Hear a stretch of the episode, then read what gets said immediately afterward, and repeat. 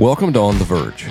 This podcast will highlight interviews from entrepreneurs, musicians, and professional golfers.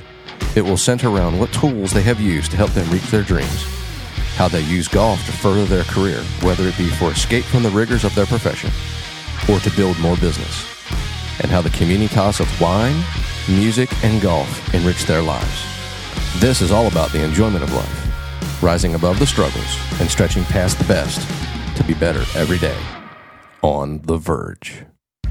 On the Verge is presented by Cure, cannabis used for research and education. The medical industry is steadfastly looking to help millions of patients that suffer from injuries related to repetitive motion, sports, trauma, and many other orthopedic injuries, as well as skin disorders, mental disorders, cancer, and osteoporosis, to name only a few of the other underlying conditions that billions suffer from each day. On average in this country, we have 10,000 people turning 65 every day. With the cost of pharmaceutical medicines increasing, patients deserve natural alternatives that are not only more cost effective, but also safer for them and society. Cure is focused on providing natural alternatives to aid with current or previous medical conditions. Cure does this by providing a therapeutic properties of natural cannabinoid formulations for multiple uses, whether internally or externally. Ask your physical therapist or your primary care physician if cannabinoids are right for you, or check out their website at www.curemich.com. Cure, cannabis used for research and education. Welcome to On the Verge. Today's special guest is newly found profession that he's so fired up about, which is a senior course rater for Golfweek's Best. But he's also the regional director for Financial Distributors Group. Matt King. Matt, how are you today, buddy? I'm doing great, Virgil. Good morning. Well, thank you for taking the time to come on. And I hate to have to take you off a great golf course to uh, to uh, come on here, but this is such a fascinating thing. I've always wondered about the process of becoming a rater. Mm-hmm. How did you go about the process? Is it similar to Golf Digest? Is, is or does Golfweek have their own deal? Mm-hmm. It is. Um, uh, it's it's slightly different in terms of our rating criteria. Um, the way that I came to it was through a friend of ours at Hillwood, mm-hmm. uh, Tom Fussell, mm-hmm. uh, who had got onto the panel.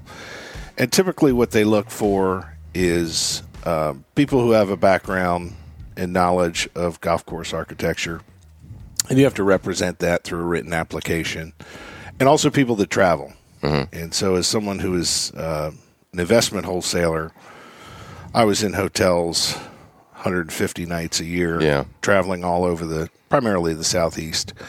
They like guys that travel that can get around and see different golf courses. Mm-hmm. So those are kind of the criteria that they're looking for with raters. One of the interesting things is that it's not necessarily uh, someone's player ability, mm-hmm. uh, which confuses people at times. They think you have to be a scratch player to be able to rate a course to rate a golf course. Um, not necessarily. In fact, um, Golfweek is slightly different from Golf Digest in one key area, and that is Golf Digest has a category for resistance to scoring. Mm-hmm. Yeah. Um, Golfweek does not. Golfweek has a catch-all category called Walk in the Park Test. Um, so two slightly different philosophies. Sure. I'm probably more inclined to the Golfweek philosophy. I don't necessarily think that harder is better. Yeah, I agree. Um, it's not. It, you can make a golf course hard pretty easily. Yeah, no doubt. Um, so slightly different rationales there, but that's how I came to Golfweek. Was uh, during uh, ten years ago uh, when I was traveling like crazy, mm-hmm. and so if I were doing meetings and they were done at two o'clock, I would call a course and say you mind if I come and check you out, rate your course? And most times they're accommodating. Yeah. That's fascinating. You know, like to me, I'm a, I love golf, golf course architecture, and I look back on all of the places that I've been, and there's this the great golf courses are truly well designed for the elite player and the beginning player. So the courses that jump out to me, like Augusta National, you can play at any skill level. Obviously, it's it is a challenge at the highest end, but you can still get it around there with angles and basically just hit, you know, You won't have to hit the ball really high to, to work it around because you can bounce it in there. But the two courses that jump out to me the most, as in like, because it's not as hard as Augusta, is Bandon Dunes, the actual Bandon Dunes, not not just the resort, but that golf course, and Sweetens Cove, which is like no matter how good or not good you are at golf, you feel like you just had an awesome experience and you played a golf course that you can get around, unlike Kiawah Island's Ocean Course, where I'm, I'm, I'm like I'm not sure you could actually pay me to go play there again. Yeah, it's, it's funny. Uh, before moving on to Bandon, uh, it was just yesterday that I had a conversation with a good friend of ours, Mark Sadlowski, who's a four handicap or three handicap, uh, who had uh, Kiawah Island was so hard he had to play the back nine with range balls. um, because on the front nine, a four handicap had lost every ball in his bag. Uh, but you're right about Bandon. I've been to that complex four times. Yeah. Uh, right when it opened, and um, it's easy to get around. You will lose some golf balls in the heather. Oh, yeah. Um, but there's width there. You have a ground game. You have an air game. Um, and now the the new sheep ranch, which I'm looking forward to checking out. Man, no kidding. Um, they've got a design on a small acreage plot with no sand bunkers, Yeah, um, which is an interesting trend that's coming along. Yeah. Well, I, I can tell you the superintendents do not like sand. Right. well, especially when you combine it with 50 mile an hour coastal winds. Yeah, you got that right. Yeah. But uh, to, to me, that I tell people all the time. I've probably said it ten times in my podcast. If you give me one round of golf to play in the rest of my life, I'm going to play Cypress Point because I think it's the greatest place I've ever been. But if you're going to give me a whole weekend, I'm going to Bandon Dunes. It's such a magical Yeah. experience. Yeah. Probably starting because it's really difficult to get to, and then once you get there, Yeah. it's it's unlike anything that I've ever experienced. Yeah, it is. It's just like playing in Scotland, just harder to get to. Yeah, no doubt about it. Um, but yeah, once you're there from sun up to sundown, it is just pure golf and uh, great experience. Yeah, I look forward to getting back there. When you when you've uh, I love talking about Bandon Dunes. I got such a passion for it. Of the four golf courses that you have played, or I guess the five you play the par three course. Yes, Yeah, okay, so those five. What's your favorite of the five? I'm a bit of an outlier there. My favorite is the original Bandon Dunes. Um, most people are uh, like Pacific Dunes better. Um, Pacific Dunes has some quirky holes. yes, they do. Bandon, um, I just felt like it was the fairest, most straightforward, but still challenging. Um, the 16th hole at Bandon Dunes, in my opinion, is the best hole on the planet. It is such a great hole. My goodness. You can hit iron off the tee and have a semi blind up the hill. You can take three wood to the left and have uh, challenge the ridge and have a clear line to the hole. Or, well, I can't do it anymore, but you could take driver right at it, challenge the coastline. Um, so it has options, shot value. Uh, to me, it's the best hole in the world. It is a With there being so many holes in the world, that's Sure. a debate that's always fun. But that's mine. Yeah, uh, to me, that when I've played, I've been there twice, and I've played them all three times. So, yeah, no, Bandon Trails only twice. So I found like when I first get out to Bandon Dunes. I mean, we were playing; it was like fifty-three degrees, and the wind was blowing thirty-five. And after the first hole, I didn't know what to expect because that was a pretty harsh wake-up call to play straight that second shot straight into the wind. But as it got going along, I was like, wow, you can bounce the ball in here all over the place. Mm-hmm. And Pacific Dunes, you can't do that. The Pacific Dunes is much more of a championship test of golf, It is. and not. I don't think the first is the first thought of that golf course was the the the expeditious a, a way that they're going to be able to get people around it. Yeah, yeah. But- uh, and it has a quirky it has a quirky routing and a quirky sequencing of holes when you have two par threes Back to back, yeah. uh, back to back. Um, Tom Doak would, would tell you he's still bitter that David Mc, McLay Kidd got the first piece of uh, of land choice and he got second choice. Um, but it also has some great holes. Uh, oh yeah, the par threes of the whole place are par threes are great. The, the the split fairway double green uh, on eight Yeah. it's one of the coolest holes you'll you'll see. Um, so it, it's like talking about your children and saying Yeah. nice things about your children. Um, because I say that I prefer Bandon Dunes doesn't mean that Yeah. I think less dislike uh, Pacific Dunes. What's your feeling on Bandon Trails? First time I played it, I, hated it. Uh, did not like it at all. And and this is this is something that raters have to uh, a couple things that raters have to get out of their head and clear their head before they rate a golf course. Um, number one is there's always a tendency to rate courses that you play well. Mm-hmm. You hear that all the time, folks. Oh, I love that course. I shot 74. I hate that course. I shot 90. Yeah. Uh, those two two things really don't matter. Um, but there were some holes like 15, which is a short par four that had a green complex that was um, it was just awful, Yeah. and they fixed it. Um, the the tee ball on number 16. Stairway to Heaven? The, the that Straight uphill par five. I, I mean, uh, it was stairway to the emergency room for me after I played 33 holes that day. yeah. uh, They fixed that hole, so they've done some things where they've re re-engineered uh, re-engineered the course to make it softer and more playable. And so the second time I played it, I liked it much much better. Part of that was the work that they did on the course.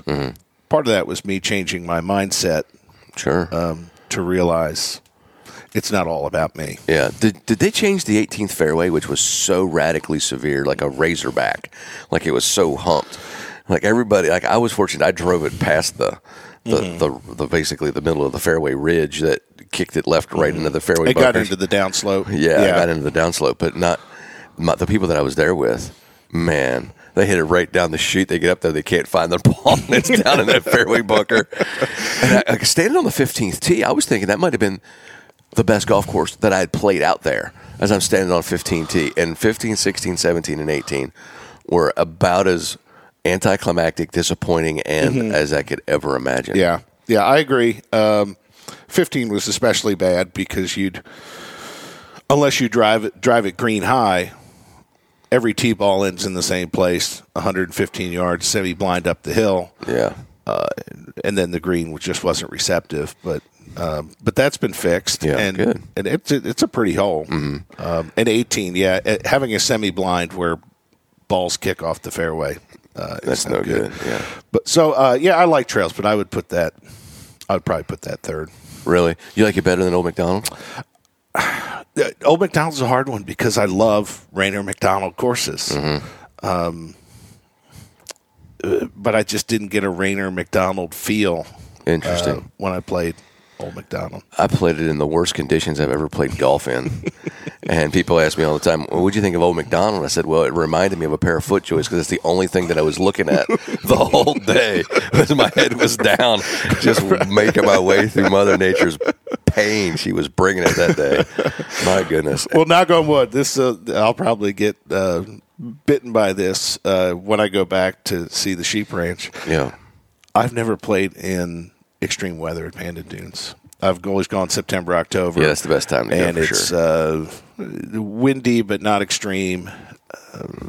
yeah. I've never played in, in crazy rain, so I've been very lucky. Yeah, you can get you can get a really interesting Mm. uh, stretch of bad weather. I, the second time that I went, it was riddled with a ton of rain. But Mm. Yeah.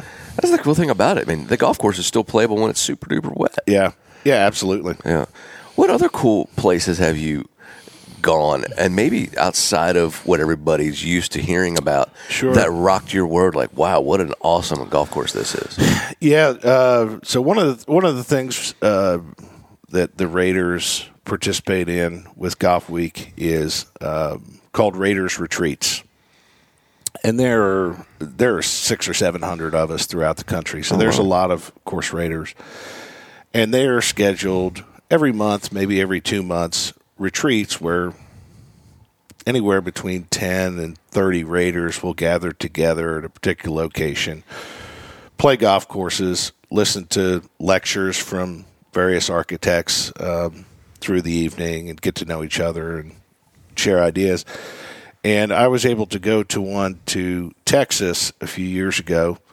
Started in Dallas, um, and then we took a charter fli- flight to a place called Lajitas, Texas, and played a course that Lanny Wadkins designed all up through the mountains and the ridge line. It was right on the border of Mexico. Wow. Yeah, um, had a very unique experience. I stood up on the 17th tee and hit a ball into Mexico. Hit a ball over the Rio Grande into Mexico.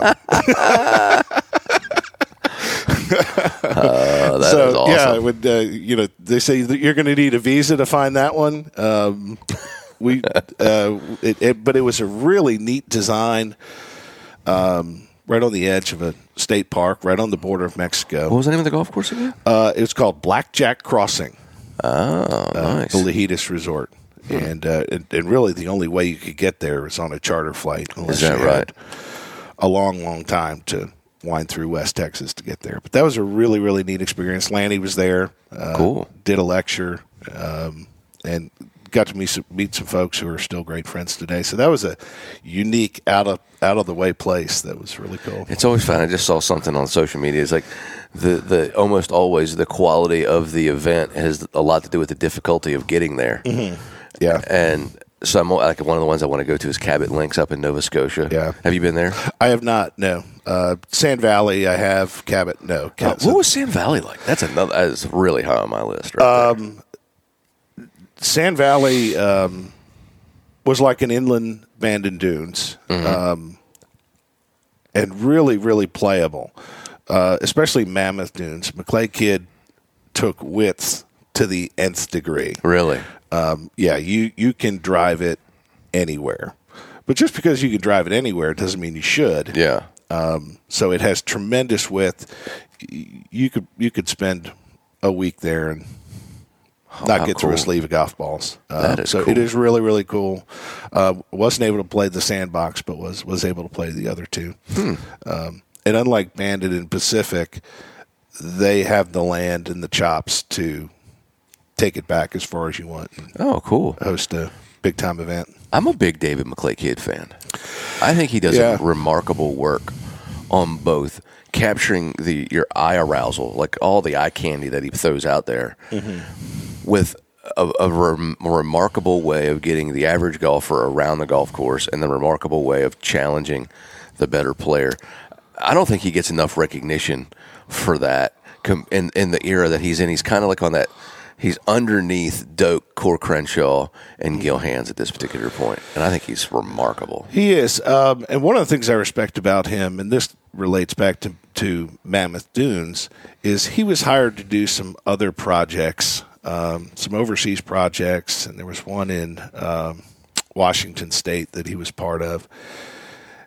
And after he became famous for Bandon Dunes, the folks that hired him asked him to make golf courses that were really hard. And he realized after the fact, this is not what I'm all about. Yeah. And so when he came to Sand Valley and built Mammoth Dunes, um, he reversed course. Oh, that's um, and built a really big, wide golf courses, maintained the concept of interesting green complexes in the ground game. Um, but it, it, having listened to a lot of golf course architects, it's very rare for one of them to say them to say, "I got that one wrong." Yeah, that's bad business right there. Well, they, they usually have egos as Yeah. as big as Mammoth Dunes. no kidding. It's art, man. It's art. Don't question the artist. Yeah. Have you? Well, of all the, have you, have you played? What are the five best mm. golf courses that you've been to that mm. would that you can't wait get to get back and play it again? Peachtree uh, was one that I played recently um, that I love playing.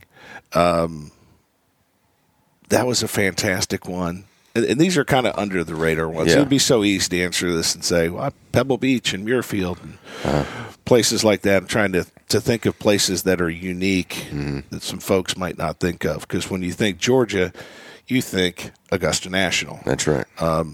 Peachtree was just a phenomenal experience um, where you're playing through the pine trees, but yet there's tremendous width, yeah. um, green complexes that just blow your mind. Um, that was a crazy one. Yeah. Um, one of the other ones is we, we talked about um, Kiawah Island. Yeah. Most people go to Kiawah Island, they think ocean course. Um, to me, if when I go back to Kiawah Island, I'm going back to Cassique, Yeah, everybody talks about Cassique.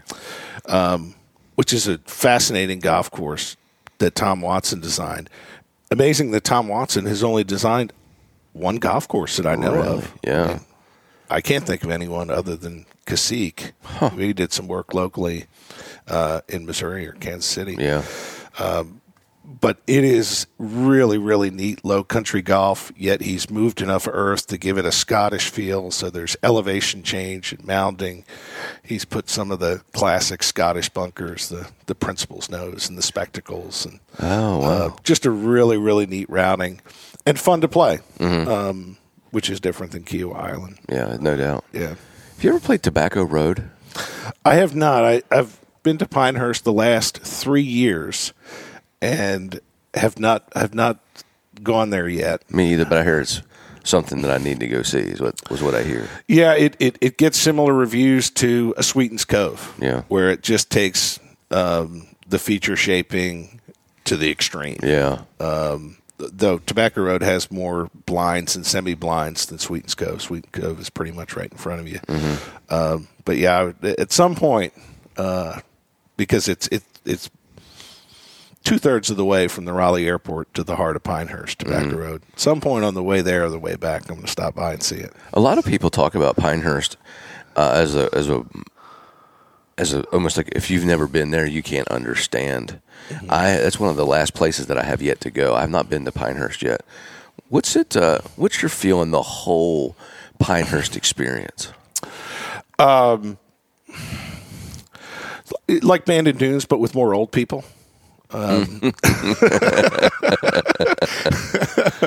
um, but what I love about Pinehurst is everybody there is pretty much into golf. Yeah. Um,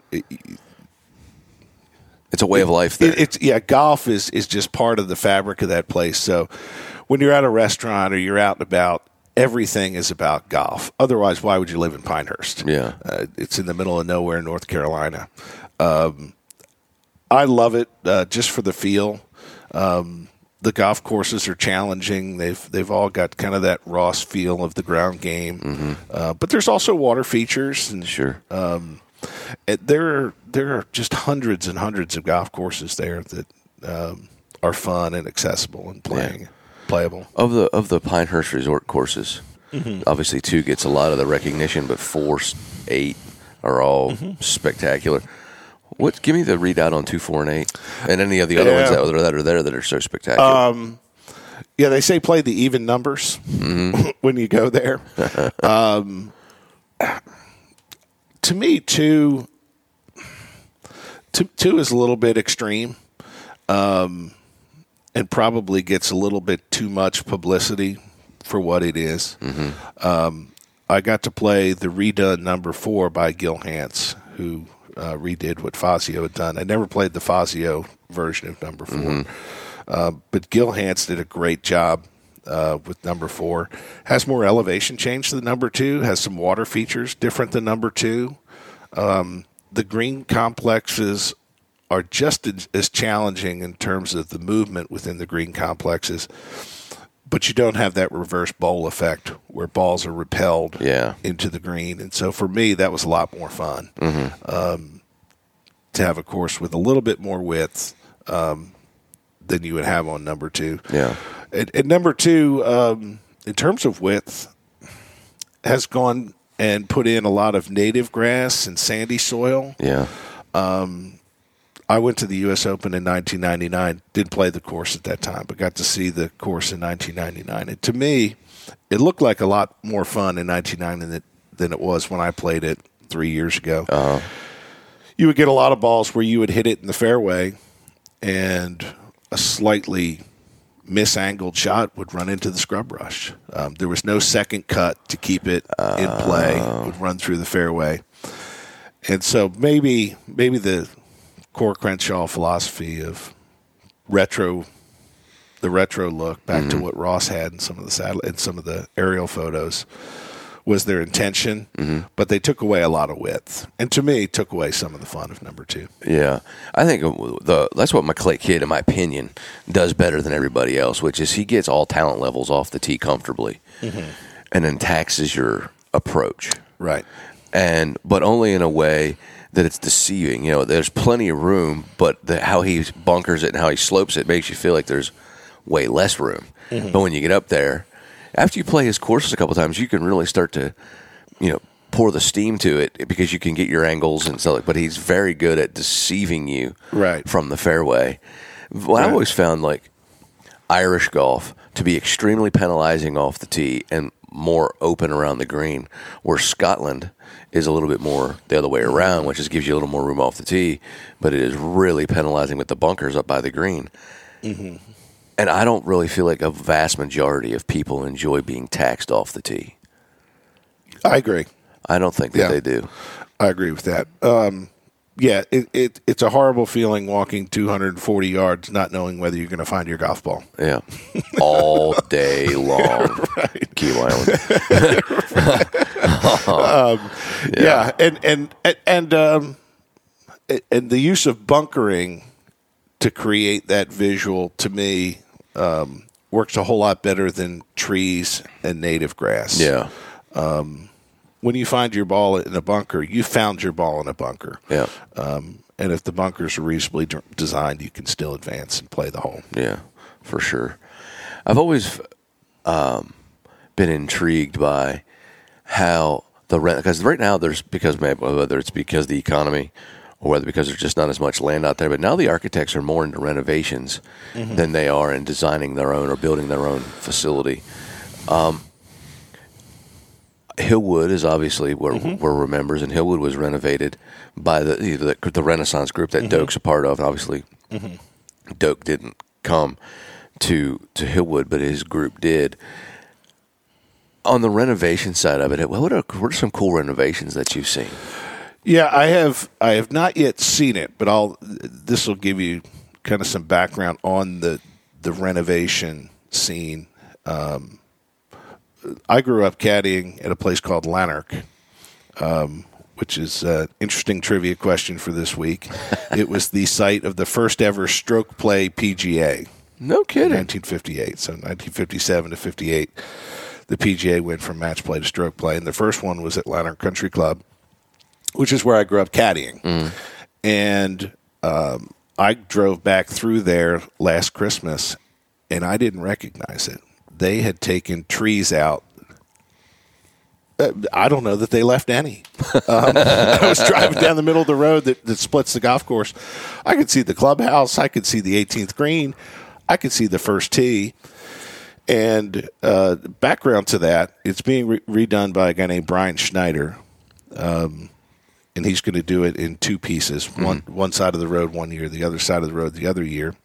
And in talking to some folks, he was just amazed at how the golf course had become overgrown, how the greens had shrunk, and at today's green speeds, where every member wants them at twelve to 14 um, he was just struck by this revelation that you know how do women and children play this Yeah. One hundred percent. you as a golf instructor know that there's not a whole lot of people that can hit a greenside lob wedge head high and, and land it on a tabletop No doubt. and so um, you know his trend was to take out the trees add width which improves turf quality um, use bunkering and mounding uh, grass bunkers um, to create eye candy and to create challenge for good players um, and to greenside to create chipping areas so that um, your mother-in-law doesn't have to hit a head high 60 out of a greenside bunker shot and stop it on a dime. Um, because if we continued on this trend of creating golf courses to host a U.S. Open or state open, um, women and children are, are just going to quit. Never going to play. Um, it's just it'd just be no fun. So um, that's a neat renovation, and, and Brian's part of the Doak Tree. He's Yeah. a, a colleague of Bruce Hepner, and um, and that kind of aligns with the Golfweek philosophy: is that resistance to scoring um, in my disposition, doesn't make a golf course good. Exactly. Um, it should be just as fun for Matt King, seven handicap, who hits it 235, 240 off the tee, as it is for Virgil, who hits it 300, as it is for your boys and your wife. yeah. Um, it should be just as much fun and challenging for everybody. One hundred percent. And to me, I think we're starting to see a trend back toward that mm-hmm. because there's so many people about our age, maybe a little bit older, that grew up playing golf courses that were manageable, and then and our, you know, when we started to play the best golf of our life, we we were in an era of ridiculously challenging golf, and now we don't have time for that. Mm-hmm. And it's nice to have the Sweetens Cove and the Tobacco Road, and Yeah. like not that it's a, a an architectural land, you know, like a super award-winning event, but McCabe is a mm-hmm. great place for this in Nashville mm-hmm. because you can whistle around it in an hour and thirty minutes. Each nine holes, they got three nine holes there, and you always usually should say you usually shoot way lower than you normally do mm-hmm. and it the first thing i noticed the very first time i played it and i resisted playing it because i heard it was not that that good. Was like wow i didn't even really play that great. I shot 64 and you think to yourself when you can talk out loud and say i shot 64 your brain can't distinguish 64 at mccabe versus mm-hmm. 64 at muirfield village. Yeah. and it's interesting. There's been a bunch of cool studies done on PGA Tour players, and almost all of the best tour players grew up on a golf course that was that fostered low scores, mm-hmm. and not many people come from the challenging golf courses because they've never shot super low mm-hmm. scores. And the the perfect example of this is Michael Allen. So he won a U.S. Senior Open, mm-hmm. and never won on the PGA Tour, but always had a great U.S. Open record because he grew up playing Olympic Club, and his lowest round in Olympic Club was 69. Mm. So he got to this place where the harder the golf course was, the more dangerous he was as a player because he could grind out pars, but he never really shot mm. super low scores in his lifetime. And if anybody, if you've ever played Olympic Club, that is a massively challenging geometry event, mm-hmm. which is constantly reverse canted fairways to a, the exact opposite slope green. It's a that's one of my all time favorite golf courses, but it is you got to really be on your game if you feel like you're going to play good golf there. and and I enjoy those experiences now and again. Um, and there's a place for for those courses. Um, and maybe it's just that I've matured, or maybe that my game's not what it used to be. Yeah. But I'm kind of over that as an everyday experience. And you know, one of the things that always cracks me up is is when someone will say, "Well, that course is too easy." What's that mean? Uh, yeah, I, I, unless you're playing on the PGA Tour, the word "easy" with golf should never be used in conjunction with each other. 100%. Um, you know, I don't know. I don't know about you, but I bet I bet that day you shot 64 was pretty fun.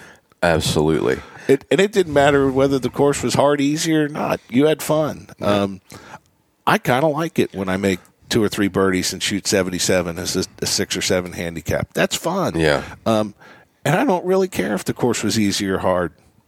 I played well and had fun. Yeah. Um, and those days where I go to a place like Peachtree or Cassique or Island Course or or places uh, Philadelphia Cricket Club Oh wow. um, and play really really difficult golf courses. That's nice um, as an experience, but surely not every day Not every because day. golf is hard. Let's make no mistake about it. As a teacher, you know golf is hard. I have job security. this is a this is a hard game. Yeah, you're from Philly, Mm-hmm. and so I mean, there's a lot of great golf in Philadelphia. Yes, Obviously, uh, Merion gets the a lot of the mm-hmm. credit, and just across the, the state line is Pine Valley. Mm-hmm. But you also have so many amazing tracks at Aronimink Yeah. Cricket Club. Yeah. Of all of the of that little conglomerate right there, what's your favorite? Yeah, it's, there, there's so many good golf courses that when I tell people I grew up at Llanerch in Philadelphia, uh, a lot of saying, yeah, never heard of it. Um, well, it hosted a major, um, but it does get lost uh, in, in in those Philadelphia courses. Um, F- Philadelphia cricket, uh, difficult as it is, uh, is one of my favorites. Um, and they've done a deforesting like you've never seen. I want to say 1,500, 2,000 trees. Wow. Um, created interior, interior sight lines and show off the great landscape. That's a Tillinghast course. Mm-hmm. Um, Philadelphia Cricket is a great one, but there's also little hidden gems. Uh, Gulph Mills is a Donald Ross course. Mm-hmm. Um, probably only has about 150 members. Oh wow. Um, and you haven't heard of it because they don't want you to hear about it. Yeah. And uh, quirky little short Donald Ross course. There's a place called Manufacturers, which I'll be playing next week, which is a Flynn. Uh-huh. Um, that's right down the street from Philly Cricket. Doesn't get a lot of publicity, but it's a great course. And uh, and then one more I'll mention um, is a place called Cobb's Creek, which is the other place where I actually grew up playing. I grew up caddying at Llanerch. Cobb's Creek hosted a um, Cobbs Creek hosted a U.S. amateur pub links back in the 20s. Cobbs Creek is the creek that runs by number 11 at Merion, where Bobby Jones clinched his Grand Slam. Um, and they are potentially working on a Gil Hanse led restoration similar to a Bethpage in an East Lake. Oh wow. Interesting. So one of the cool things now that we get a chance to talk about is the the gifts that you've been able to have from having a successful financial career in the in the financial wholesalers. How did you get involved in financial wholesaling? And and obviously, it's allowed you to do some really cool things. Talk to us about your career there and how you ended up in that world. Yeah, and I'll, I'll tie it in uh, to golf to some degree. Yeah. I grew up caddying at Llanerch, and so probably the first time I carried a bag, I was 13 years old. Um, and it's a shame that caddying isn't what it used to be. Um, but caddied um, from my teenage years all through college. Uh, I was on the golf team at University of Delaware. Um, people ask me all the time, "Did you play golf in college?" And I always reply, "Well, that would be an exaggeration uh, to say that I played college golf, but I was on the team uh, for four years." And afterwards, everybody on the team kind of got into a club pro job, and I had considered that. Um, but one day I was caddying for a guy named Jim McHugh, who was Ben Hogan's personal lawyer. I don't know how he got from Texas to suburban Philadelphia, but he still had kind of a Texas disposition. And he asked me what I was going to do after college, and I said, I don't know. Might go down to Florida, be an assistant pro, kind of see what's happening in the golf business. And he said, Son, you like eating hot dogs or steak? I, said, I like steak. He said, Well, you need to get into that stockbrokering business. Because if you're going to be an assistant pro, you're going to eat a lot of hot dogs. And so uh, at that point, I kind of set my sights on that. My uncle is a, uh, or at that point, was a stockbroker with Merrill Lynch, and he told me about this job called wholesaling, uh, where you represent various financial products and investments through investment brokers. And I got hooked in after working a desk job in downtown Philadelphia with a good friend from high school who was working for a company called Planco, which is a distributor for the Hartford, um, doing investments. And um, he was telling me about his job, and, and it was a feed. They were an investment wholesaler. And uh, he said, You've already got your securities license. You're working in Philadelphia. You're making 18 grand a year you can come out work in suburban Philadelphia. You don't have to pay the city wage tax, and they'll pay you twenty two thousand dollars a year. He said, and you answer calls on the desk, and then after a little while, you get a wholesaling territory.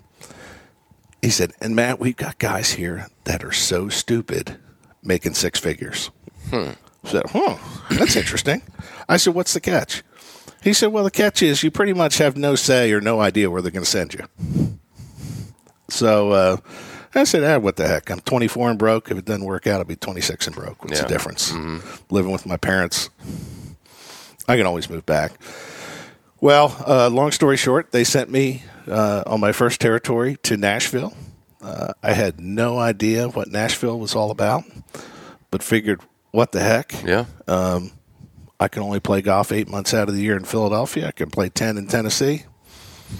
Could have been worse. They could have sent me to Detroit. That's so true. and so in 1995, uh, moved to Nashville and wholesaled investment products for 25 years. And um, it, it it was an interesting. It's an interesting life because you spend so much time on the road. Yeah. Um, you know, 150 nights a year in a hotel, uh, but got to meet so many great people and see so many great places.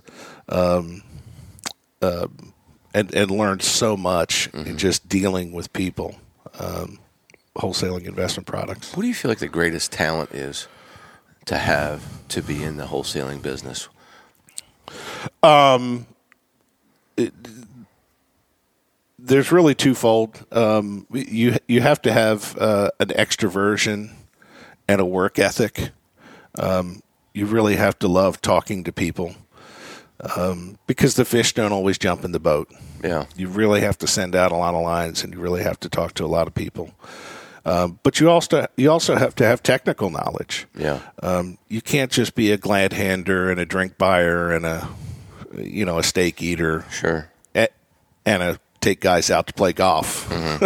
kind of guy. Yeah. Um, though those things help, you do have to have a technical knowledge because ultimately, as a, it, it, you're kind of a consultant. Yeah. Um, there's only two ways that you add value long term. One is you have to tell someone something they don't know, Correct.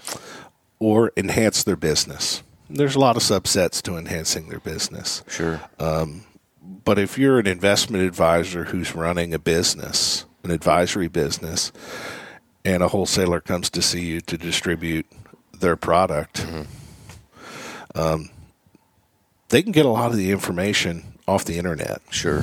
Um, So you have to tell them they something they don't know or enhance their business, um, and that's a challenge. It takes a lot of lot of work to understand the technicalities of the investment business and the investment world, and the, the change the, the changes are constant. Oh yeah. But there was yeah there was a time where wholesaling was pretty easy. You know, you just walk in with your Amex and say stakes for everybody, let's go, and people would do business with you. Um, A little it evolved now. to be a lot more challenging. Similar, probably similar to being a golf pro in some Yeah. way. Yeah. It definitely that world is so intriguing to me because there are some things we just don't know. We have no idea what the markets are going to do. We have we have history to base it on how it might recover, but each recovery has its own unique twist to it. And you know, you've probably now been through how, how many economic crises have you been through? Three. Well, let's see. Uh, 99, 2000, we had the tech wreck. Yeah. Uh, 2008, we had uh, the banking mortgage derivative crisis. Yeah. Uh, and now we've had COVID. So let's see, we lost 50% of our money in 99. We lost 40% in 08. We lost 35% um, here recently this year. It's a good thing I never got a divorce along the way. Um, it's really hard to lose to build wealth when you lose money 30 and 40% at a time. Yeah. But even as awful as that sounds, um, the long term track record of the market and United States ingenuity um, is still pretty darn good. If you look at an Ibbotson chart, which shows the long term history of stocks, it's still an uptrend. Yeah. But um, you know, you've, you you got to take some you got to take some triple bogeys along the way. Yeah, that's so true. That's what a great way to put it. There, you have to know that there's going to be a five birdie run, but you also have to know there are going to be a couple of four putts, a couple balls OB. Yeah, yeah, that's the thing that it's, and that's probably what makes the art of what it is that you did so fun is because you, you always were trying to stay ahead of the game while not really having any idea what that means. Yeah, um, it, it, it- and the other long-term lesson of the market, which was always in conflict with what we did as as product promoters, um, and I look back on this now, in some ways with re- regret, but also acknowledging that it, it, it just was, is that in financial markets, what's timely is not always sellable, and what's sellable is not always timely. So when the market goes down 35%, what is timely is putting a whole bunch of money in the market Yeah. because it just went on sale for 35%. percent mm. What's sellable is a 2% CD. and when the market's going up like crazy, everybody wants to buy the market. What's what's not sellable is a five and a half percent double A municipal bond. Yeah. And so as a product promoter, I was paid to sell. Um, and so there was always this balance as to promoting what was sellable as opposed to what was timely. Yeah. Um, and in fairness to myself, in retrospect, there were times you didn't know the difference. Yeah. Um, but that is one of the difficult things of investing. What's timely is not sellable. And what's sellable is not timely. Um, kind of like to hit a draw, you have to swing as a right-hander. You have to swing to the right. Yeah. Go figure. to have a cut, you got to swing to the left. To get the ball to go up high, you have to swing downward. Who'd have thought? These things aren't intuitive, um, Mm-hmm. and they're oftentimes uncomfortable. Uh, but that was always a difficult thing about investment wholesaling is Yeah. that that timeliness and sell- sellability seemingly always in conflict. Yeah, I find that this this time we're in right now, obviously, is the most unique time probably in our lives for sure.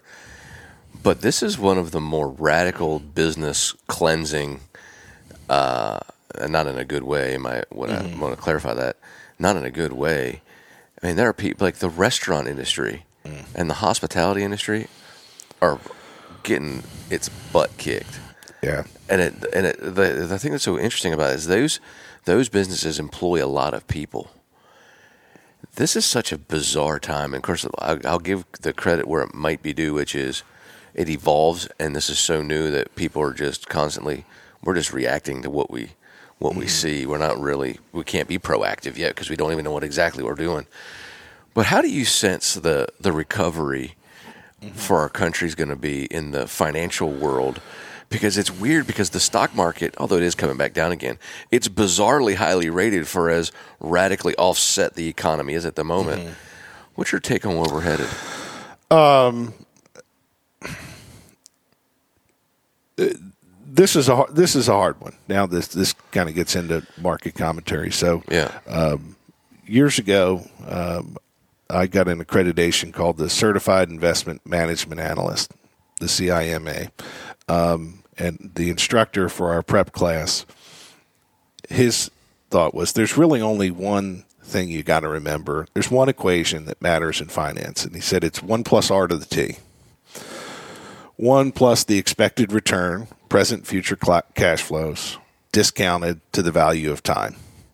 So a cash flow today is worth more than a cash flow seven years from now. So one plus R to the T. It's the way you value stocks. It's the way you value bonds. It's the way you value if you're going to buy a franchise business. Yeah. Um, it's the way you value everything. Is the present value discounted by time of present and future cash flows. And it's the way you value the stock market. Yeah. And so a lot of times you'll see about PE and forward earnings. That's the hard part right now is that we don't know what present future cash flow looks like. Um, current earnings have been okay. Um, I can't imagine that future earnings are not going to be affected by what's happened Has to. it, it has to be affected. Um, and the valuations of the stock market in a lot of areas are as high as they were in 1999, which was the first crisis that Yeah. uh, that I had seen. So um, it's a hard one to analyze right now because we just don't know what the data looks like, Yeah. and and we've seen a head fake in this market. We saw it go down 35 percent. We saw it bounce right back up. Yeah. Um, a head fake. what, a, what a great term. what a great term. but I, I, I look at um, valuations of stocks and the uncertainty of future earnings, and uh, I'm particularly cautious right now. Yeah. I don't. I, I do have. Uh, I do have investments in stocks, things that I've owned long term, because the long term story of stocks is. Is, is still where you make money, especially when a, you have a 30 year treasury your 15 year treasury, 10 year treasury as low as it is. Um, but yeah, it's it's hard to imagine that companies won't be affected by this, and we just haven't seen it yet. Yeah, I just haven't seen it yet because everybody's still reeling. You know, the unknown is pretty radical. Now, the, the flip side of it is, and, and this was the lesson of the recovery in 08, um, this is what we do in the investment business. We always hedge our bets. We never say anything definitively. Yeah. Um, the other side of it is if the government keeps printing money to prop up this stock market, they could make it go up. yeah. Um, it'll neg- it, it, it won't be good for our currency. Um, but they can make this market go up just by pumping money into it through Fed policy and through stimulus. Yeah. Um, and, and maybe that maybe that's the head fake. Maybe that's the story of the market for the next five years. Hmm. Interesting. So true. And it's been a pretty remarkable story so far about the things that you've done, both in the rating world and in your profession. But I would be remiss to think that it's been a straight shot ride to, to success. Is there anything that you've had to endure in your your professional career that made you dig deeper than you've ever had to dig before, and now you draw on that moment anytime things get tough because you know you can overcome it? Yeah, um, you those ups and downs of the market are difficult to deal with, um, and it's also it, it, it becomes more difficult to deal with um, when you're oftentimes lonely. Um, you know, those 150 nights a year that I used to spend in a hotel, hotel were by myself, Yeah. and so um, that makes it real. That, that that makes the tough times really hard Yeah. um, not that you ever want to be a complainer, but there is something comforting about being in a large group that's dealing with difficulty all at the same time. When you're alone, um, that's more challenging. I was very fortunate to have some great mentors along the way, um, people that I could call on that would sympathize with me and understand what I was going through, um, people that I could lean on, um, and people that could give long term perspective, similar to the perspective that I'm able to offer now, having been through 99 and 08 And now. and now. Um, That uh, that life is never a straight shot upward. Yeah. No kidding. No kidding. Um, yeah, I mean, it, it, you look at a thousand dollars invested in stocks, and it's worth millions and millions of dollars, and you see that uptrend. But there's there's a lot of downward times in any uptrend, yeah. um, and so having mentors that could offer perspective, um, to know that times would change, Yeah. um, and and and on the flip side too, um, during good times, it's important to have perspective. Um, you know, one of the things I say to people is no one ever thinks about the hangover when they're busy getting drunk. Yeah. That's so true. That's exactly right. And I look back on my career um, with perspective, not just on the bad times, but the good times. Yeah. Uh, that during those good times, I should have braced myself for the idea that um, bad times don't last forever, but neither do good times. Yeah, trying to stay in the middle while experiencing, h- all- re- you know, basically we're only in the middle while we're passing back and forth between the rough and the good. Right. Uh, that's a pretty. That's pretty interesting. What's the What's the coolest or the most profound piece of advice one of your mentors gave you? Um, one of the things I always thought about as a discipline, um, because to survive in any career for a long, long time, there has to be a certain amount of discipline, um, was to never eat alone Oh, that's a great. or to try to never eat alone. Um, and so I always had a lunch meeting. Um, and, and, and when you're making your own schedule, making your own appointments, and you're trying to build a business, it, it's all about contacts and interaction with people. And so I always had a lunch meeting because then I figured, well, I got a lunch meeting. Well, I might as well get up and do a 10 o'clock. And after lunch, I might as well do a 2 o'clock. And then all of a sudden, you got yourself a pretty productive day Yeah. but that was one of the disciplines and one of the pieces of advice that I got called uh, to, to always have a lunch meeting. And now people have written books called Never Eat Alone. Yeah. no kidding. Um, But that was a discipline that I took on when I first started. That was given to me by a guy named Tim Seifert, who was my first divisional manager. He said, "Always, always have a lunch meeting because it will, everything will will go from there." it's fascinating. Like the the it's becoming the lost art of human connection. People just don't find that that important. I think it's very bizarre that people are they're more apt to sit at a table and text each other than they would be to talk to each other. Mm-hmm. Strange, strange times when it comes to how we interact with each other. It's kind of bizarre. and and I struggle I struggle with that from a business sense um, because it is it, and especially with COVID. Yeah. Um, there's no face to face meetings. There's no group presentations. There's um, some of that personal interaction is is lost. Um, and and to tie it back to golf, um, boy, it makes golf so much better. um, four hours in the company of people Yeah. talking, expressing yourself, experiencing joy and failure and disappointment um, together um, in this world right now where there's so much bad news and where there's so little human action, uh, interaction because of COVID and because of technology. Yeah. Boy, I just love playing golf just for the pure experience of human interaction Yeah. enjoyment of nature. No doubt about it. The greatest winner so far of this crazy pandemic has to be golf. yes. I mean, yes. especially in the cities like the hours mm-hmm. that it stayed open. Yeah. It was the actually the only outlet that mm-hmm. most people had.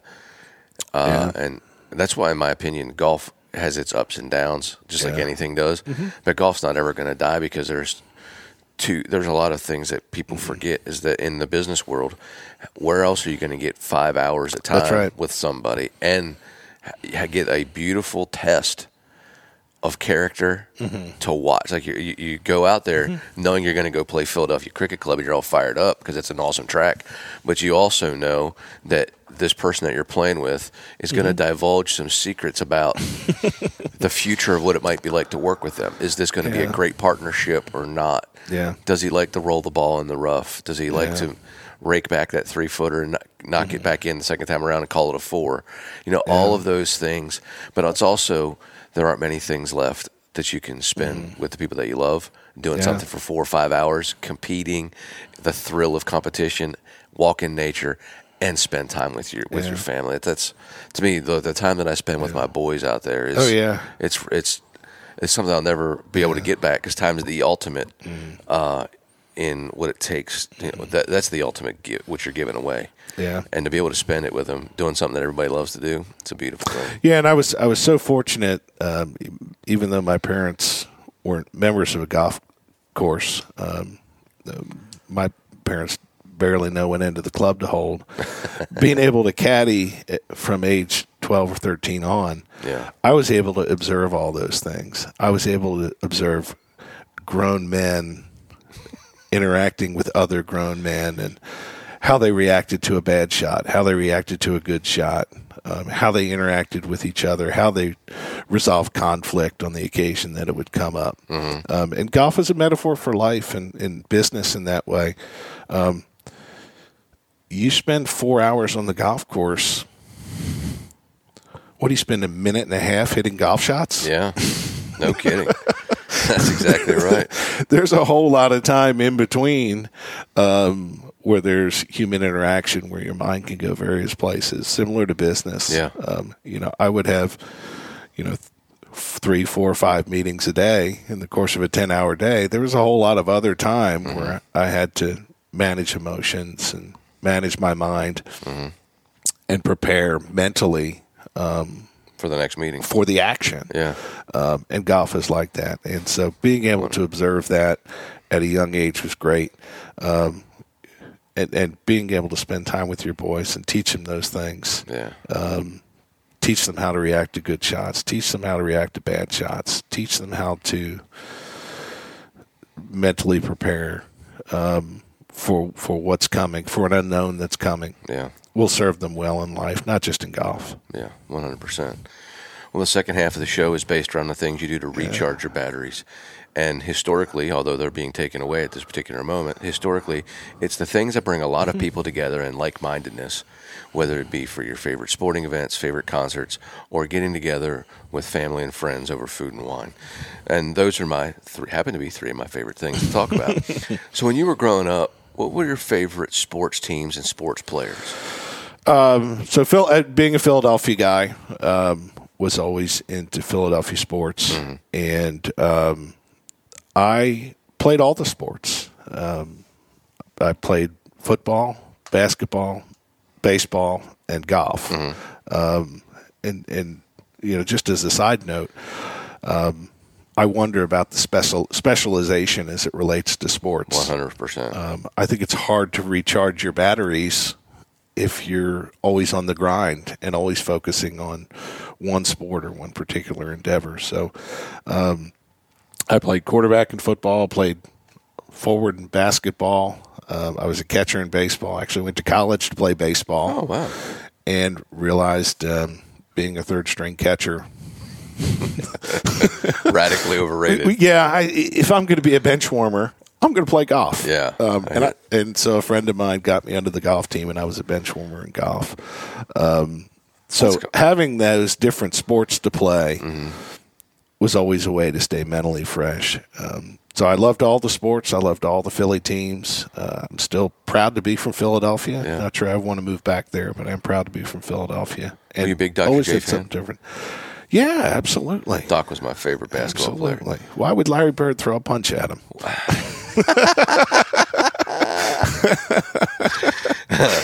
Larry Bird, he, he's very combative, man. Uh, he was a he was a feisty guy. Like so, like my dad is a big like. My dad loved the Celtics, and I like everything except Penn State football. I every time my dad was like the Phillies, I'm the Pirates. You know, if he's the if he was the um, the, the Celtics, I was the Sixers. And I was Right. always just to to sit and like you know needle each other. That's that's unique. That's that's different. Yeah, because like I found out real quickly though that Penn State wasn't on the table for that. Right, we were, right, we were. Penn State fans here. Right. But uh, but it was funny. Like I just he loved Steve Carlton and Mike Schmidt, Mm-hmm. um, big time, and he loved Sonny Jurgensen when he was with the Eagles. Mm-hmm. Big Eagles fan, obviously. Big Eagles fan, big Phillies fan. Um, and uh, this is a great memory of growing up in Philadelphia. Funny story. Um, in I was born in 1971. So in 1977, my dad and I are walking through Sears, and there's a kiosk or a little display there. It says, you know, Philly Super Kid Contest. Fill out a postcard, drop it in the box. So we did. We filled out the card for the Philly Super Kid Contest, and the the prize was you get to go to a Phillies game, sit in a box, have batting practice with the Phillies. Oh wow. You get a bat, a uniform, a bike. Big, big, big deal. So as we dropped the card in the box, I said to my dad at six years old, I said, "So uh, when do I get to go to the Phillies game?" My dad said, "Son, it doesn't doesn't work this way. They just want to get our name and address so they can send us stuff. It, it, it's not happening." Well, sure enough, three weeks later, we get a call. I won the Philly Super Kid contest. That is and so at cool. age six or seven, got to have batting practice with all the great Phillies at that time: uh, Larry Bowa, and Gary Maddox, and Mike Schmidt. Oh, was Luzinski there? Luzinski was there. It was Oh, before so Pete great. Rose. Before Pete Rose, Um, though. Yeah, so uh, got to hang out in the dugout and have batting practice with the Phillies. My all-time favorite name, Bake McBride. Love Bake McBride. Love the afro too. Oh man, no doubt. Those Phillies teams back in the early the seventies and, er, and eighties, yeah, really Yeah. good. Well, being a Philly sports fan does uh, does teach you how to learn disappointment. Um, It seems like every city goes through that, except you know, well, Boston had like a like eighty years Mm-hmm. of negative, and then they're riding in a pretty good spot right now. But yeah, it's uh, yeah, uh, yeah. Talk about another mental discipline is is turning off the noise. Um, and, and and when I go to Philly and I turn on Philadelphia sports talk, uh, I'm glad that I don't live in Philly. um, all the complaining and yeah, the no kidding. griping and the negativity um, of Philadelphia, I don't miss that. But I still do uh, still do root for the teams Yeah. because very often what you love as a child, you love as an adult. No, no question. Um, and and I said you're a little bit different in that you rooted for the opposite team to your father. Very often, you learn to love as a kid what your parents love, Mm-hmm. um, and I see that with your boys. That uh, you love golf, they love golf. Yeah. Um, you're a golf professional. They pretend to be golf professionals. yes, they do. yes, they do. And so, um, yeah, the the things I loved as a child, I still love as an adult. The things that my dad loved, I still love as well. yeah, no question. What uh, when, what was your favorite music? uh, it, this was an area where I was a, a bit of an outlier, and maybe serendipitous that I arrived in Nashville when it was all said and done. Is that I liked country music growing up, Really? um, which would, which you wouldn't think someone from Philadelphia would, would like country music. Um, but even in my early teens, um, I like country music. I went to the first concert I ever went to was a Randy Travis concert in Lehigh, Pennsylvania. Yeah. So uh, it was very strange that God would send me to the home of country music, Okay. liking country music in, in Philadelphia. I was a little weird that way. yeah. Randy Travis. That guy's got a voice on him. Holy cow. Oh yeah, yeah. What's the best concert you've ever been to? Hmm. Um, the best big stage concert. Um, I got to see Garth Brooks twice last time he was down. He was fantastic. Um, The Ultimate Showman. it was really really good. Um, though it is funny in his older age, he's he's kind of lost a little bit of energy, uh, but he still brings it uh, brings it every night. My favorite place to listen to music though is still the Bluebird Cafe. No kidding. Yeah, I it, there's there's something wonderful about the intimacy of watching a songwriter in the round and hearing them tell their story. Um, it's almost like listening to a podcast um, where you really get to know the songwriter. Um, Yeah. and and the story of the song is the songwriter.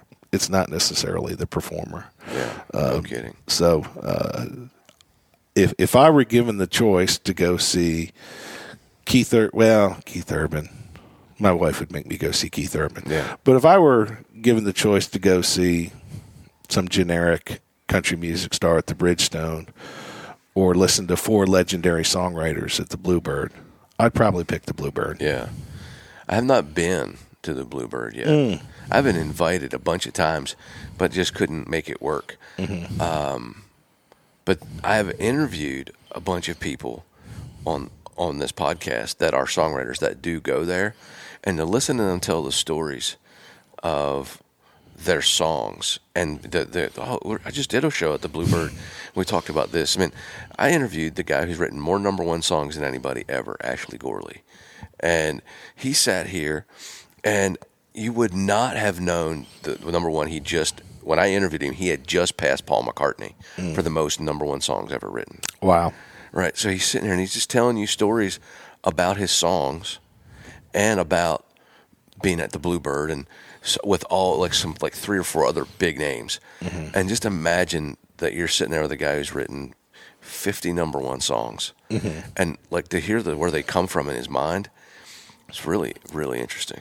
It, it's a- it's a fascinating experience, and uh, I haven't been in a while. The, the the tickets are harder to come by than they used to be. Yeah. Word's gotten around. Yeah, thanks to TV. Um, yeah, uh, but for me, that's a that's a great musical listening experience because yeah. you you really do, do get to hear some great stories and listen to great music in its its purest form. There's there's no there's no fireworks. There's no lasers. Um, there's just a guy and a guitar, maybe a keyboard, Yeah. um, and that's it. It's funny, you know, like to me, I love. I'm a rock and roll guy mainly, I'm a- but I like. I do appreciate all talent. I just love more rap to, to to rock and roll, and like to my favorite artist, don't like for you to know what they wrote the song about, hmm. so that they don't interfere with your own impression of the art. But I'm always wanting to know what the song's about. Right. And so that's the thing that I've always been intrigued by is like there's the country music is about the story. Hmm. You know, rock and roll is about the band. Right. You know, Right. and that's the thing that's so fascinating is like I'm a big Pearl Jam fan and I'm a big Tool fan or anything that Maynard does really. He doesn't want to talk about his lyrics at all. Uh, it's just it's whatever you think it means to you is what I want it to mean to you. and Eddie Vedder, outside of talking a little bit about this song or that song, leaves it completely open to interpretation. But the country music guys, man, they tell you, you know, the date, the time, Right. what, what was going on, why they were hurting so bad, or why they were so excited. Right. And I think that's what makes music so great. Is it? It just depends on. Well, there's a lot of ways to make people move. Yeah. Yeah. so I love that stuff. Yeah, uh, and I like I just love that medium, the the telling of the story, um, and and it'll be interesting to see how society evolves. Um, we deal with phones and 140 character blurbs and Yeah. people expressing themselves technologically in real short bites. Um, but there's still something in people's heart where they want to tell their story. Yeah. One hundred percent. And if you care about people, you want to hear their story. Mm-hmm. Um, and so, after all this COVID is said and done, and we can maybe break out and break through, Yeah. um, we can get back to telling our stories and listen to people's stories. yeah, that would be nice. Yeah. I can tell you that there's going to be a whole like the vacation areas that are getting killed right now are going to be on the benefiting side of the other side of this coin Yeah. because man, people cannot wait to get out. There's Yeah. going to be a mass vacation coming. Yeah. I would have to imagine. Yeah, absolutely. When uh, when you think to your favorite types of food and or wine, what's your favorite region of the world like to eat and eat and, cons- and consume? You know, your favorite wines. Going back to what you love as a child, you love as an adult. Mm-hmm. Um, you know, there's the there's the South Philly region, the West Philly region, the North Philly region. um, and so um, I, I still love all those foods, the the cheesesteaks and the pretzels. Um, when I go to Philly, um, I always bring back rolls and pretzels and freeze them. I've got some Amorosos frozen in my uh, freezer right now uh, to make homemade cheesesteaks. So I always like the, the, the Philly stuff. Um, it, it's interesting how my food taste changed.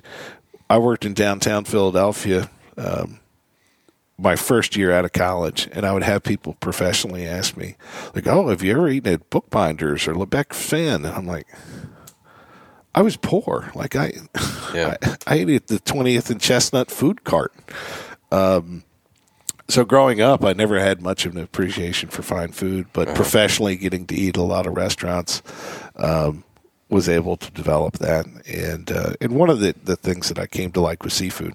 Um, you know, Philadelphia wasn't much of a seafood place, No. uh, but I did come to like seafood. So I, I enjoy that anytime I can get it. What's your What's your favorite?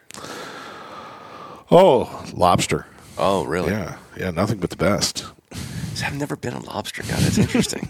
I love crab. Mm-hmm. All kinds of crab. I mean, blue crab is what, is what we're more familiar with in PA. Right. But king crabs and stone crabs, I mean, they're all awesome. I'm a crab guy, and scallops. Love scallops too. I do love scallops. I, um, being close to Baltimore, Yeah. um, which we were in Pennsylvania, um, I never got the whole crab thing. You Um, didn't? no, no. It, it was it was just so much work for so little food. It's an event. You're right. and there were people I've called on or accounts that I've called on where I used to joke with my colleagues. Um, I would say this account is like eating crabs. um, I said you end up doing all this work, you get dirt and filth under your fingernails. Yeah. You get no meat. It's warm beer. Um, you, you, go home hungover and hungry, hungry with dirt under your fingernails. And some and some like real fine paper cuts. Right. You, you've you've taken that little hammer and you've slammed it on your thumb four or five times. So No crab doubt. was never a big deal for me. That's so funny. Do you like? Do you are you what's you more of a beer guy, a bourbon guy, or a wine guy? Um, It was always beer growing up, um, but now, uh, for better or worse, I'll drink just about anything. Yeah. Uh, probably more for worse than for better. So that's only a perspective, though. oh, that's so cool. If, what's your favorite movie that you've ever watched? oh boy, um, Caddyshack always felt like the the story of my life. Yeah, Um, so true.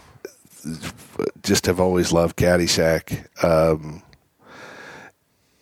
and my friends and I always joke that we could probably write a better sequel. Well, anybody could write a better sequel than what they wrote. Um, but we have enough stories of the Caddy Yard to write Caddyshack. Um, it was just a crazy, crazy time. Oh, Um, yeah. Crazy kids, different mix of ages. I mean, you'd have street bums and older retired guys and 13 year old kids and and and we were just brazenly crazy. I, I remember the first one of the first months that I showed up at age 13. Um, some of the guys set up a boxing ring in the cart barn. they had four carts and they had ropes and two, I guess, for back, lack of a better word, street bums. They paid them money to box each other and bet on who would win. I'm 13 years old, thinking, what in the world is going on here? That is hilarious. Um, but it was uh, it was a wild and crazy scene. So when I watch Caddyshack, it takes me back to those days. Probably my favorite movie, silly as it is. That's so funny. Ca- I meant my boys like, Daddy, when can we watch Caddyshack? I'm like, well, I got to time this right. um, and, and and to tie back to the, another personal side of that movie is, um, you know, I always felt like I was kind of Danny Noonan. yeah. Um, and in 1994, I was 22 years old.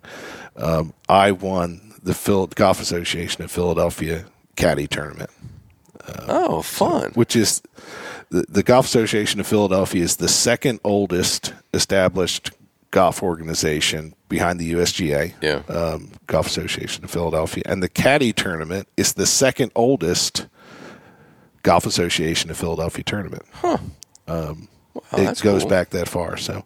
Interesting. Um, yeah, I was Danny Noonan. Crazy, crazy caddy yard stories.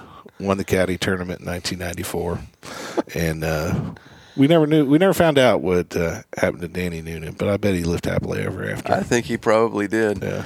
Well, being a Philly guy, who would you take? Wilt Chamberlain, Dr. J, Allen Iverson, or Charles Barkley? Who, who's the best Sixer? the Wilt Chamberlain was before my time, but I, I suspect he was probably the best sixer within my time. Dr. J. Yeah. Um, like Dr. J like emanates what the Sixers were, but Wilt Chamberlain, in my opinion, how could you can have to argue that he might be the greatest athlete of all time? Yeah, at, at almost seven feet tall, he ran hurdles at Overbrook High School in Philadelphia. and just a, f- you know, he's in the Hall of Fame in professional volleyball. Amazing. And the most people uh, there's a there's an awesome I think it's Netflix or an Amazon I watched that he's widely considered the greatest volleyball player to have ever played Amazing. and basketball. And he decided you know he got somebody said that he only uh, he was only good because he scored a lot of points and then he refused to shoot when he played for the Lakers and said that he was going to lead the NBA in assists and he did Yeah, yeah, he was an amazing player. no doubt. Amazing player. Um, and I, I just love Dr. J. Again, Yeah. the, the childhood memories. And I was uh, Barkley as a player in Philadelphia wasn't the lovable character that he is now. Yeah. Um, there was an animosity there between him and the city, and, and he would admit that he was immature during the time that he played for the Sixers. Yeah. Iverson, similar. Um, similar ways, Iverson was a bit of a wasted talent, a bit immature when he played for the Sixers, but evolved Yeah. um, and is now beloved. Both guys are beloved Yeah. because they evolved. Yeah. Um, they, the, but they were they were they were immature when they played. AI is one of the most enigmatic players of all time because literally in moments unstoppable and also difficult to be a teammate with. Kind of kind of a bizarre set of circumstances, but like there are so many people that say that I'll take MJ out of the picture that he was the most impactful dangerous player on the court other than Jordan. Yeah, Which yeah. is says a lot about he could get his own man. shot Yeah. anytime he wanted to. No yeah, doubt. yeah. It, it, basketball basketball is a sport where it, it truly is a team game. Um, and I mentioned growing up playing football, basketball, and baseball. Um, and and there was a friend group. We all played the same sports. Yeah. And as as much as we were buddies and on the same team, there was always some conflict, competitiveness, and, and wanting to be kind of the hero of the team and be in the spotlight of the team. And we all kind of picked up golf at the same time at age 13, 12, 13, 14. And my friend Brian, his dad noticed, he said, you know, every time these guys come home from playing golf, they're happy. They have so much fun um, and enjoy the game so much. That wasn't always the case, football, basketball, and baseball So true. Because if you won and went 0 for 3, there was always some discontent there. Yep. Um, and his conclusion as to why that was the case with golf was everybody gets their own ball. That is a great conclusion. That is a In, in football, only one guy can be the quarterback. And in basketball, only one guy gets to shoot. And in baseball, there's only one hitter at a time. But right. golf, everybody gets, Gets their ball. own ball. That is so true. Um, and that made us happy. oh yeah. Yeah. Jaworski, Randall Cunningham, Donovan McNabb, or Carson Wentz, the most impactful quarterback in Eagles history. I guess you could go back even further than Jurgensen Ball, but I mean, Boy, I I loved uh, loved Randall Cunningham. Uh, he was he was he was my favorite back in the day. but he so throw, talented. he could throw that football so far. Yeah. like he threw it from one end zone, one side of the end zone to the other. he was he was he was so exciting uh, to play uh, to watch play. Um, but I do like Carson Wentz, I, and and that's a that's a controversial subject in Philadelphia. Is it really? Yeah, there are some people that really love him and, and see his talent. There are others that um, kind of see him as soft or injury prone or kind of a howdy doody kind of a personality. Um, not the tough, edgy Philadelphia personality. And and and he's got to get over the fact that Nick Foles won the Super Bowl. Yeah. Yeah. What a bizarre twist of fate for that guy. Because Nick Foles Yeah. has been really a flop and then turns into this backup quarterback superhero. Uh, Like he and Jeff Hostetler are in their own world of Yeah. backup quarterback heaven. Yeah. And then he he doesn't get the starting job. And then Wentz gets injured again and then Mm-hmm. almost leads him to the Super Bowl again. Gets a, a big deal, which he rightfully gets. And then first game, first quarter, injured. And it's like, and he's such a super guy, but like that's the kind of guy Philly likes. Right, right, right. Um, and, and you know, think about fate and life. Um, you know, someday they'll do a thirty for thirty called "How the heck did Nick Foles win the Super Bowl?" no kidding. Because, uh, the last four games of the year, the regular season games of the year he took over, he was hot and cold. He had some good good games, but some clunkers too. Yeah. But think about their run to the Super Bowl. Um, on fourth and eight, last play of the game, Julio Jones slips coming out of his route. Otherwise, they lose to Atlanta. Yep. The second game, they get Minnesota and Case Keenum instead of Drew Brees because of the miracle in Minneapolis. That's right. Then they go to the Super Bowl and they play New England, who never punts, and they win. Like that just doesn't happen. No kidding. no kidding. the, the the twist of fate that comes with uh, winning a championship is always interesting, and I love listening to people talk about their team and we dominated, we were the greatest. Um, along the way, there was probably some luck too. no kidding. no kidding. That's, I think back, like one of the most memorable twists of fate's luck was with the year that University of Tennessee won the national championship. That fumble at Mm-hmm. Arkansas. Like you can't even make that up. Like I called their win in the national championship because that doesn't happen unless it's supposed to happen. yeah, And on a team in which didn't have Peyton Manning anymore, that they should have won it with Peyton Mm-hmm. Yeah. Manning. And the fact that they was just like that right there, that's a sign. yeah. Every college football season has that to agree. Uh, True. Uh, Nebraska had the kick six, and Colorado had the fifth down, and Tennessee had their miracle. Um, So even. Ala- even Alabama's dominant teams, one of their undefeated teams, trailed in the fourth quarter four times that year. that's right. Um, There's very few teams. This LSU team was dominant. The Nebraska teams of the late '90s were dominant, Very true. but you got to get lucky. Oh yeah. Uh, You got to be good. but you got you need a You little got to get some luck too. No doubt. Yeah. Final question. Yeah. You get uh, you get to play one round of golf left.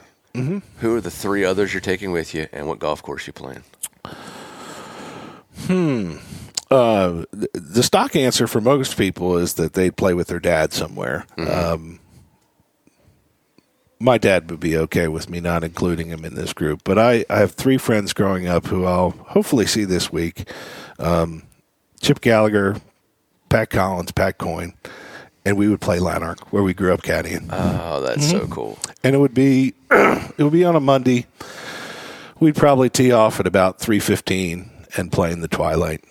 Um, Yeah. That would be great. That would be great. Um, or we'd sneak on Cobb's Creek. Hope not to get arrested. not pay our greens fee. Yeah. Um, and do it that way. But but those are the three guys um, that I have the longest golf memories with. Um, and so they're friends when I was younger, still friends today. That's awesome. Well, Matt, I can't thank you enough for taking time to come on The Virg and share your life's experience. Mm-hmm. I look forward to seeing you again really soon, buddy. Absolutely. This is great fun. Well, Thanks, appreciate Virgil. It, appreciate it. man. That was awesome.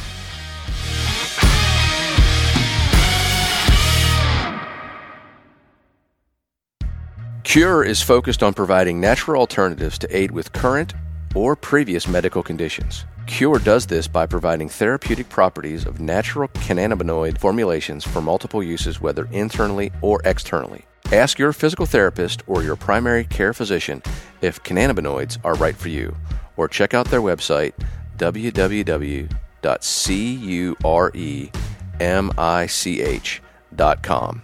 Cure cannabis used for research and education. On the Virg is produced by Chase Akers. If you've enjoyed the show, leave a five star rating and write a review. Click subscribe to make sure that you don't miss a single episode.